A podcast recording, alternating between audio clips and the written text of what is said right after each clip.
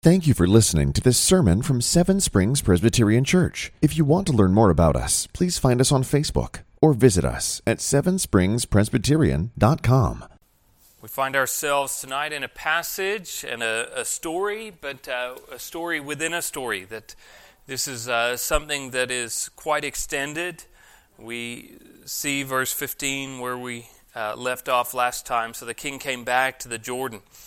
And Judah came to Gilgal to meet the king and to bring the king over the Jordan. And we end toward the end of chapter 19.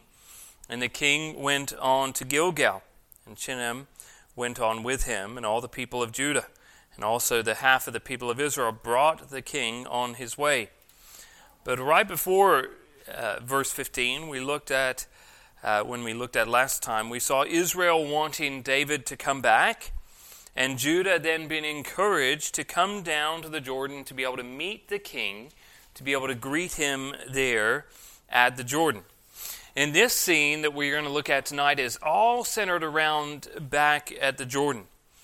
King David has done the reverse of what Joshua did, as we've looked at uh, previously, that Joshua stood on the Jordan to cross in to the promised land. And we saw uh, Joshua chapter 2 with and this echo here of the conquest coming into Jerusalem uh, and David leaving Jerusalem. And David doing the reverse of that, going backwards into the wilderness.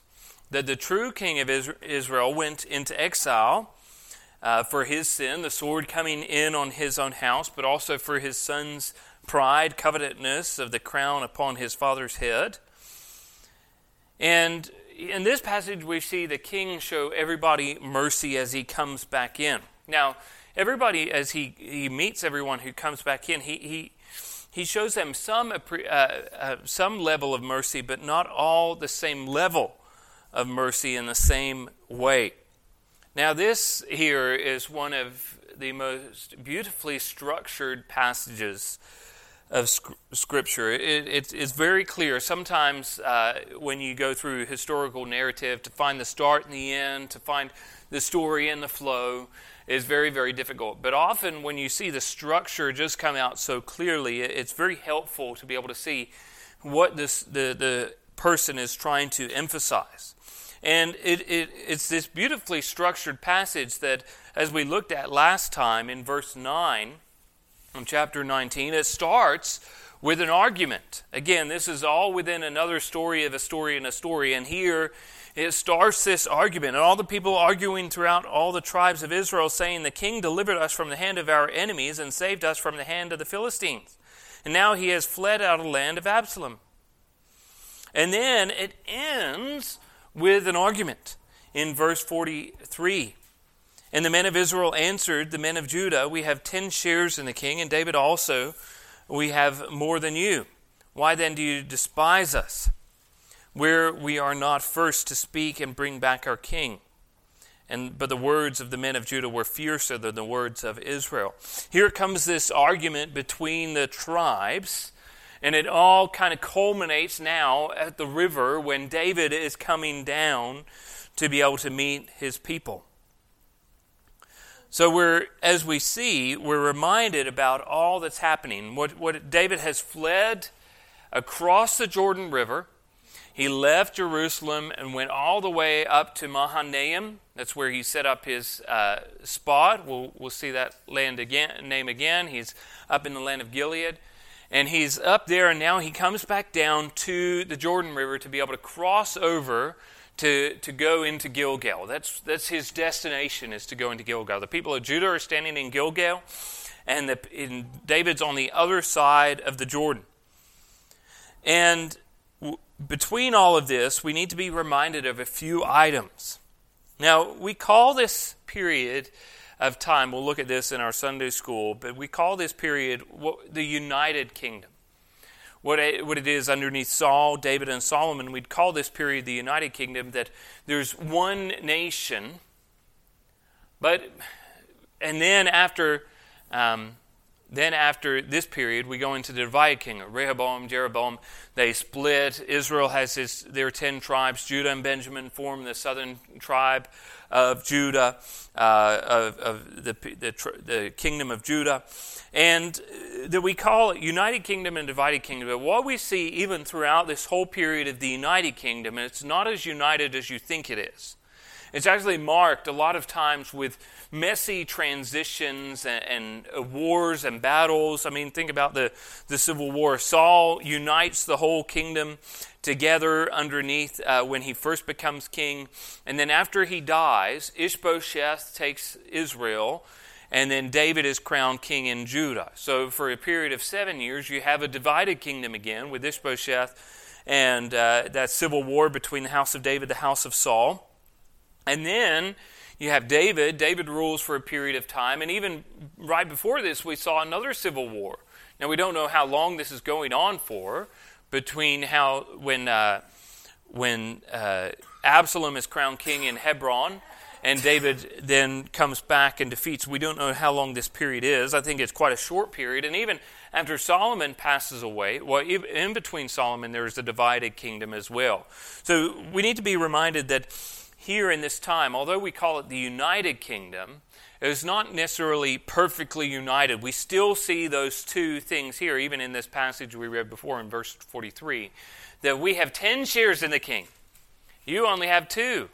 So we see this divided nature even within this time. We saw the, the, the tribes all coming together under Saul in 1 Samuel chapter 11. So in 2 Samuel chapter 19, we still see this conflict that's kind of bubbling over in this time. But is the king then able to be able to unite them back together? That is one great thing that a king does. Saul, one of his, his great um, times as being king, is right at that beginning in chapter 11, where there's there's these people in Jabesh Gilead and they're being attacked, and people are like, we don't really care about them. But the king unites them together and says, we need to join together to be able to defend our brothers in Jabesh Gilead. So is David now going to be able to bring these two, uh, these two, this divided kingdom together? Again, we see Absalom wanting to be king, the, the, the war between Absalom and David, but but now, in this, this section, as we continue in 2 Samuel, what we're going to see is, is all the effects of that civil war played out in the nation of Israel. And is David going to be able to bring them together and unite them and heal the broken kingdom? And what you have in this passage is David's encounter within these two arguments on either side is David's encounter with three people. Shimei, the son of Gera, Mephibosheth, Barzillai, the Gileadite. Now, when I say this, this structure is beautiful, I, I truly mean this because we've met all of these people before. And we've met all of these people right before David, as he's leaving Jerusalem, before he crosses over the Jordan. Around that period, he meets these three people before. He meets Shimei, the son of Gera, the, the one who curses, throws rocks. He, we speak of Ziba and Mephibosheth. Barzillai, he, he crosses over the Jordan. He then helps and feeds David all and all of his army with all these glorious things. But here, you see this story and these three all put together. You can see it here with the structure the, the, the references of them. But you can also see it even in a finite level of the passage of how David, how each interaction is very, very similar. Not just that there's an echo of what happened before David crosses the Jordan. Now he's standing at Jordan ready to cross over, and he, he meets those three people around this time. But you see that beautiful pattern, but also each man comes down to meet David verse 16, 24, and 31. Each man then has an interaction, a conversation with the king, and each of them either ask for forgiveness or explain what happened to them before they were leaving. He speaks good of the king, Ziba in verse 18 says pleasant, but we also see it in verse 27, verse 35, 37, 38. And all end after this conversation with the king making some form of official pronouncement concerning the man and what now happens to this man or this man's family in verse 23, verse 29, and 39. Now, you see all of this, and, and it's just a beautiful thing. So, but before we move in on, we, we see not only there's a pattern that he connects these things, these men together, of what happens before the Jordan, after the Jordan, not just how he interacts with them and, and the structure of what happens in each of these little, uh, with these three men, but also we see a connection, and that connection is found with Saul and the house of Saul. In verse 16, we see that Shimei comes from Gera, and he's a Benjaminite. Where is Saul from? Saul is a Benjaminite. Mephibosheth, we know very well. Mephibosheth is uh, mentioned here as not the son of Jonathan, but the son of Saul. And he comes down to meet the king. But then also you have Barzillai, and, and here's a connection that's, that's a little bit more stretched, but I think that we can see this connection. He's from uh, Gilead, he's a Gileadite, so he comes up from that region round near Mahanaim. And this is where Ishbosheth set up his kingdom, and his capital is up in Mahanaim. But also, there's another connection as well that uh, that Ishbosheth connection, but also this is Gilead, is where Jabesh Gilead is around. So Saul has this great connection with Jabesh Gilead for rescuing them. The men of Jabesh Gilead come and grab Saul's bone and, bones and give him a proper, proper burial. But all of these three men come and show their loyalty to David. What was divided in times past is now coming together and united under David. Now we'll see another person who's connected to um, Saul, and that is Sheba in chapter 20 which shows this continued conflict even under this time. So now let's look at these three interactions with the king and then how the king responds in mercy to each of these three men. We'll start with Shimei in verses 16 to 23. And Shimei, the son of Gera, the Benjaminite, from Bahurim, hurried to come down with the men of Judah to meet the King David, meet King David. With him were a thousand men from Benjamin and Ziba, the servant of the household of Saul, and his fifteen sons and his twenty servants rushed down to the Jordan before the king. And they crossed the ford in, uh, to bring over the king's household and to, to do his pleasure. Now Shimei, and the son of Gera, fell down before the king, and he was about as he was about to cross the Jordan, and said to the king, Let not my lord hold me guilty, or remember how your servant did wrong on the day my lord the king left Jerusalem. Do not let the king take it to heart. For your servant knows that I have sinned. Therefore, behold, I have come this day, the first of all the house of Joseph, to come down to meet my lord the king. Abishai, the son of Zeruiah, answered, Shall not Shimei uh, be put to death for this day because he cursed the Lord's anointed? But David said, What have I to do with you, the sons of Zeruiah, that you should this day be as an adversary to me. Shall anyone be put to death in Israel this day? For I do not know that I am, for I do not know that I am this day king over Israel. And the king said to Shimei, You shall not die. And the king gave him his oath. So here we see that structure that the man comes before David, falls on his face, speaks to David, mentions what he has done. This interaction happens and occurs, and, and eventually it all comes to this conclusion of this pronouncement of what King David has done. And this time, you shall not die. So Shimei comes to the Jordan to meet King David. He comes with a thousand men from the tribe of Benjamin. Now, this is an interesting thing, just a, a, side note.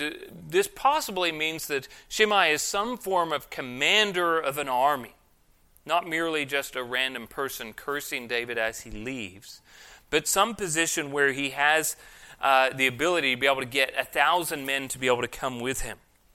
Now, previously we saw him as David was leaving Jerusalem to go to the Jordan to be able to cross into the Jordan. He was standing there and he was cursing uh, David Get out, get out, you man of blood, you worthless man. The Lord has avenged on you the house of Saul, in whose place you have reigned, and the Lord has given the kingdom into the hands of your son Absalom. See, your evil is on you, and you are the man of blood. Now, we, we noted when we met this before that this is somewhat of a true statement. He is a man of blood. Not a man of blood for the house of Saul. He is guiltless when it comes to the house of Saul. We, we saw that throughout 1 Samuel and the beginning of 2 Samuel. But we see that he's a, he's a man of blood from Uriah's household. That this is what is coming upon him. Now, when he interacts with him in chapter 19, he, he flat out comes out and says that I have sinned. I have sinned against you. Do not hold me guilty for what I have done. I did do wrong. We see this in verse 19. Do not let the king take it to heart. Now, just as we saw this interaction, again, there's stories in a story and a story and a story. And what happened as, as uh, Shimei was cursing David as he left, can you remember that Abishai said, Well, shouldn't I get my sword out? Do you want me to deal with him? And David turns around and says, No, maybe the Lord has sent him here to be able to curse me. And Abishai loves to get his sword out. He, he is a man. Shall the sword devour forever? Abner asks. And it's a true statement. And Abishai, there's something about Abishai who loves to get his sword out to be able to do that dirty work. Now, Joab often will get his hands dirty, but often he gets his hands dirty for the sake of David. However, I think Abishai doesn't have that same loyalty or mindset. Abishai just loves getting uh, dirty. So Abishai again offers David to be able to take care of Shimei. Now, David's response before was that the Lord may look on the wrong done to me today, and the Lord may repay me with good for this cursing today. The Lord would repay him for good. He sees this happening for good, and he, and he sees what's happening in the situation. He says, Well, the Lord can turn this for good. But now in chapter 19, Abishai says, Well, do you want me to take care of him? No one should curse the Lord's anointed and get away with it. But David turns to Abishai and says, What have I got to do with you, the sons of Zeruiah, that you should this day be an adversary to me? Here he says, You know, why, why are you trying to be my enemy today? Shall anyone be put to death in Israel this day? Again, coming back, he's had this change of heart. He, he, he sees this victory, this good news now of what has happened with his son Absalom. For do I not know that I am this day king over Israel?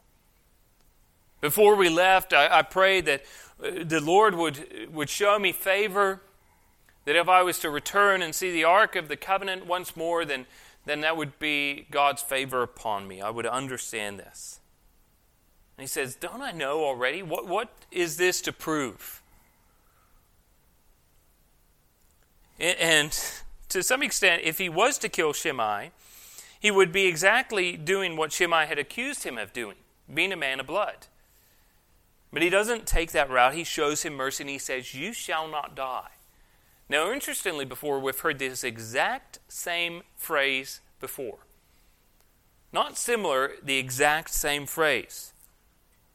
In chapter 12, when Nathan sa- when David says, "I have sinned against the Lord," and Nathan turns to David and says, "Lord has also put away your sin. You shall not die." Now, what does Shimei say? I have sinned. And then what does David then turn and say in response, his official pronouncement over Shimei, this great mercy shown to him, you shall not die. And the king gave him his oath. So just, David forgives Shimei. Now, some people believe that Shimei is false in his forgiveness. He's acting in somewhat of political level.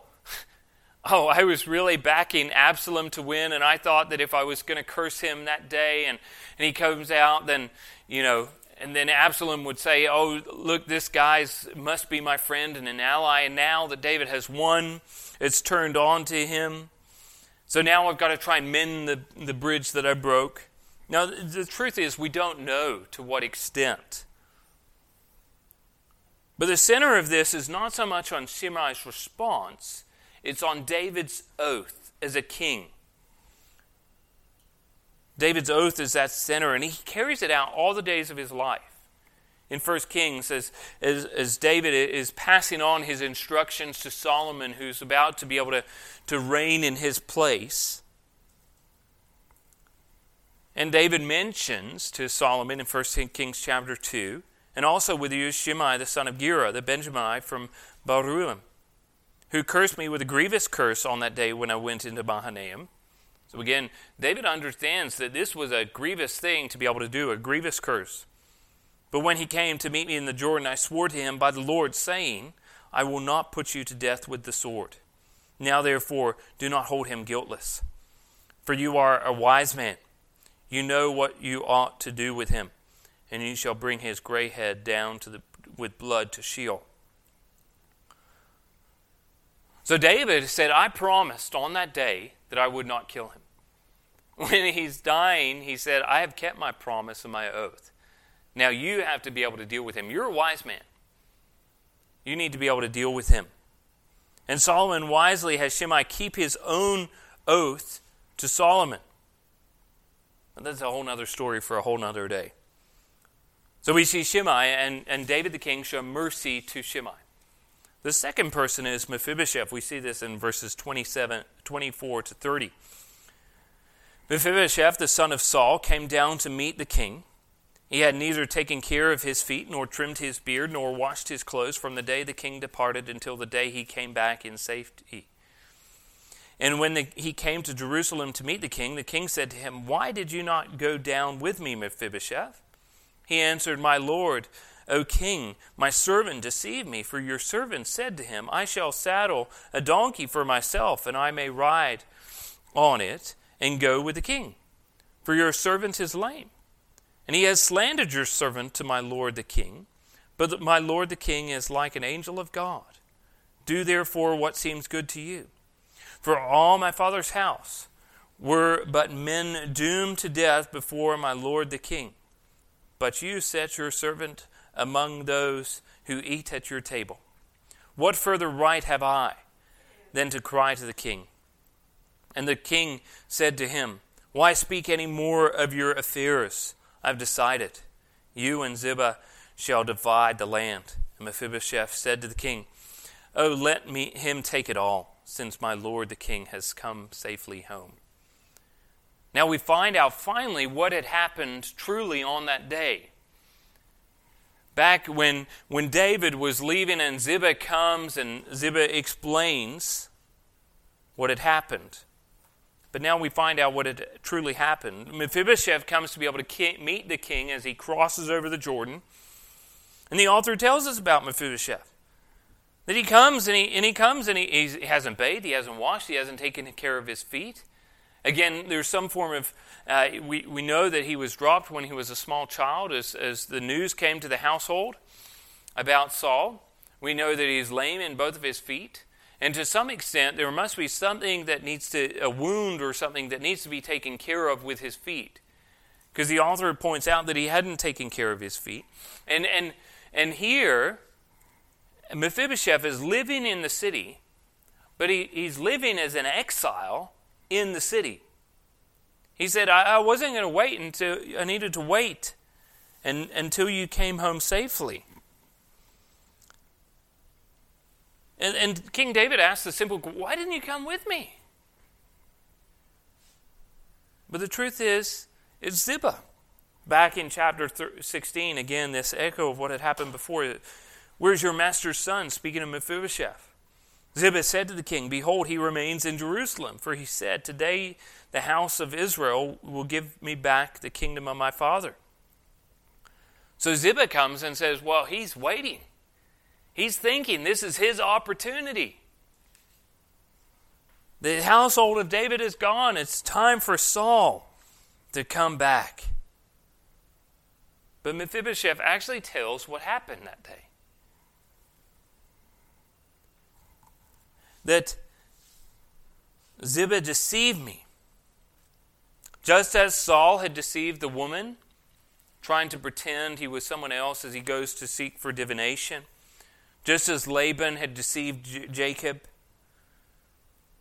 that Ziba deceived me.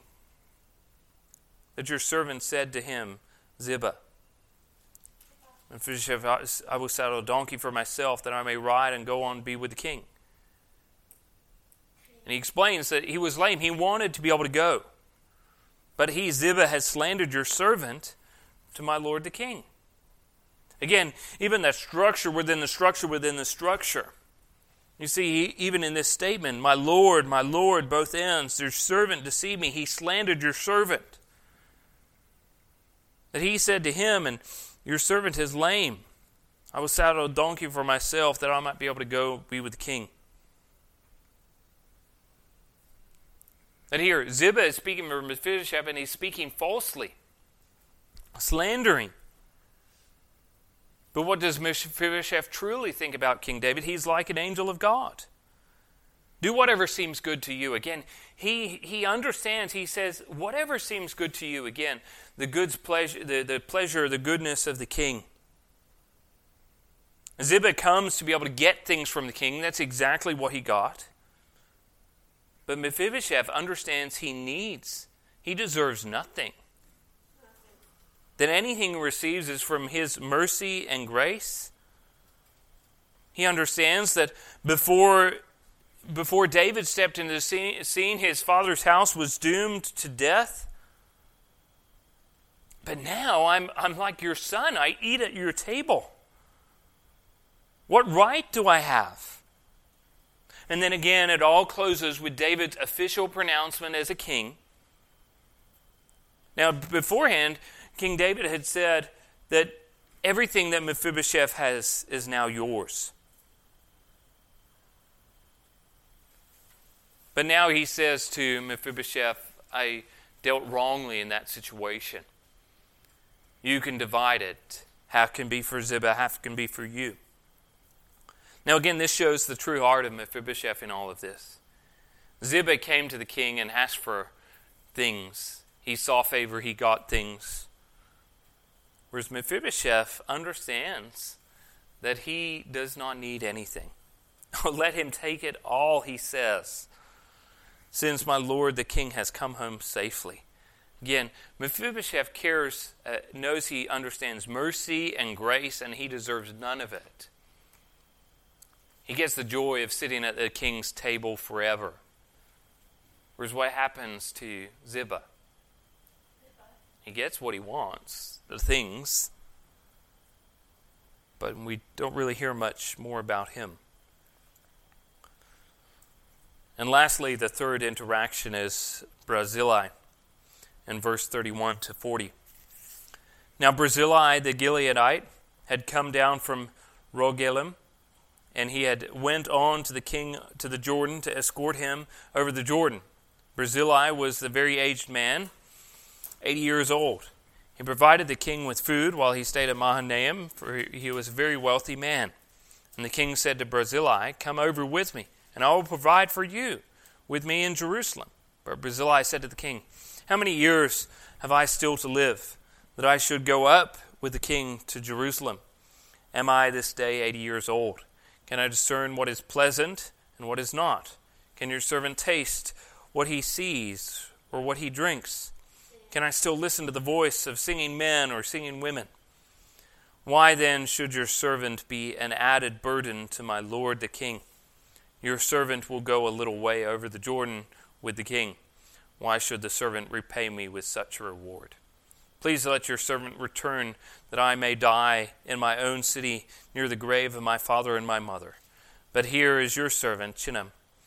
Let him go over with my lord the king, and do for him whatever seems good to you.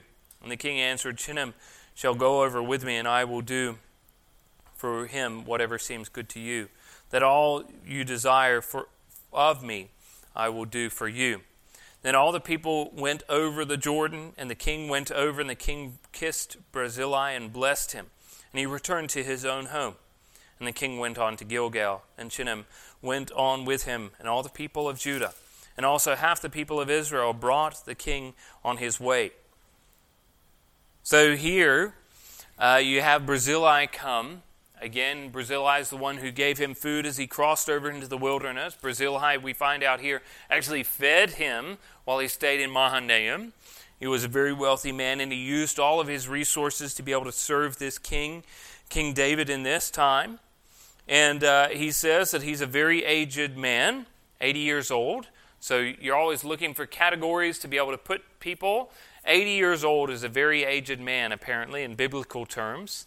Um, I've used it before, but uh, in uh, the Gospel of uh, uh Elizabeth, um, uh, her husband says, Well, I'm a very aged man, but my wife is advanced in years.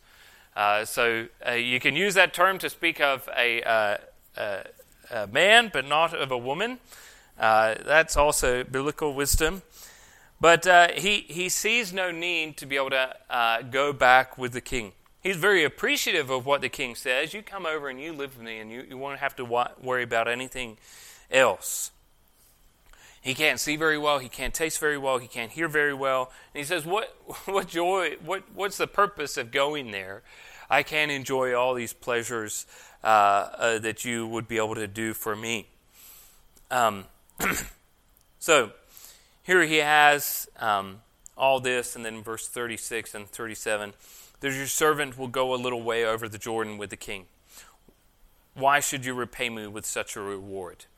Please let your servant return that I may die in my own city near the grave of my father and my mother. But here is your servant Chimham. Let him go over with my lord the king and do for him whatever seems good to you. So again, he says, I'll go and I'll travel. I'll make sure you make it over the Jordan very safely. But you don't need to repay me with this reward. Again, Ziba came to try and bow down to be able to get things from the king, whereas Barzillai was willing to be able to give everything that he could to be able to serve the king. And he said, I don't need anything for serving you. We don't unpack any more of this. But let me go back. Let me go and be buried with my father and my mother. But here's your servant Chimham. Now, here, Chimham is called a servant. Now, we don't know exactly uh, anything more than that. Uh, the Jewish historian Josephus actually says that it's Barzillai's son who is sent there. And uh, we see this in 1 Kings chapter 2, maybe a connection here. But deal loyally as David is giving instructions to Solomon as he's, he's, he's, dying on his deathbed, giving instructions to Solomon as he rules the kingdom. And he says, Deal loyally with the sons of Brazil, Barzillai, the Gileadite, and let them be among those who eat at your table. For with such loyalty they met me when I fled from Absalom, your brother. So here is that connection that most likely that Josephus is right, that um, Chimham is uh, sons, and, and he comes and now sits at the table and eats just uh, like Mephibosheth does. And as they part ways, uh, David then pronounces a blessing over Barzillai. Now, in all of this, we see David show mercy and grace to each of these three people. He shows grace to every one of them Shimei, Zibai, Mephibosheth, and Barzillai.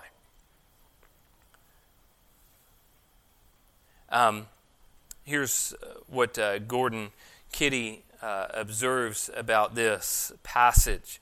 If David could be forgiven uh, adultery and complicity and murder, then he could be merciful to the likes of Shimei and Zibai. Yet, what greater mercy sinners have received from Jesus, who have ever sinned, but freely accepted the penalty in our place because of his mercy and grace for those who believe. That here, the, the greater King, Jesus, comes and shows us all mercy. Now we see all different levels of mercy which are shown. Shimei will not forgive others as he has been shown forgiveness. Zibai got what he wanted. He was shown mercy and grace in this life, but we do not know to the extent of his true forgiveness. Mephibosheth got to be able to eat at the king's table all the days of his life. He was not handed over. Again, this is an interesting a story within a story within a story later on. What happens to the household of Saul is that they get all handed over. But Mephibosheth is spared. Barzillai's children received this blessing because of their father's generosity shown to the king. Charles Spurgeon says, God's mercy is so great that you may sooner drain the sea of its water, or deprive the sun of its light, or make space too narrow that can diminish the great mercy of God. Now we'll turn back to uh, look at this more next time as we come back. But the close of this argument, as David now crosses over the Jordan, how he rules and reigns and how he deals with those brothers, and then we'll step into chapter 20. But we need to see here this structure is uh, that David, as he's returning back, he shows those people mercy. Now, each of them, he shows various different levels of mercy. But I think the big thing we need to be looking at is seeing the great mercy that David has for those who have been his enemies at one point, cursing him. Um, but also, I think what you then need to be able to see is not only his mercy, but then how they respond to mercy. That Shimei receives the mercy. He, he doesn't die, but it, it seems that he, he's flippant in his mercy, especially how he deals with Solomon in his wisdom as David dies. What happens with Shimei? Again, that's another story for another day. Same too with Mephibosheth. He has a greater understanding of that mercy. He understands he, he, he's got all that he needs. He cares about the king's safety. Whatever seems good to the king, he places him himself in the king's hand. He eats at the king's table. He's spared later on. He has a true understanding of where he was, what he deserves, and understands this mercy shown to him. But I think Barzillai is a great example where he gives of himself, he serves the king with all that he has been given. He sees his resources as furthering uh, the kingdom of David. When he's offered to be able to come back, he, he says, Well, there's no use in me coming but maybe there is mercy to be shown to my children. But you see the pronouncement. The pronouncement at the start for Shimei is, You shall not die. The pronouncement of the last thing is that you can have half, but um, Mephibosheth says, No, I don't need half. To sit at your table is enough for me. But Barzillai is the only one get, that gets blessed by the king. He gets blessed by the king to be able to carry on and uh, and and and see that. But a, a great challenge for us. How do we then relate to this mercy shown to us by Christ? Do we then think we're deserving of it? Do we then think we have earned this? Do we flippantly just not understand it and live our lives not appreciating it? It's a great question for us to ask, but Thank you for listening to this sermon from Seven Springs Presbyterian Church. If you want to learn more about us, please find us on Facebook or visit us at sevenspringspresbyterian.com. Seven Springs Presbyterian Church began in 1874 and is a congregation of the Presbyterian Church in America located in Glade Spring, Virginia. Please join us for worship on Sunday at 10 a.m. and 6 p.m. for His glory and His gospel.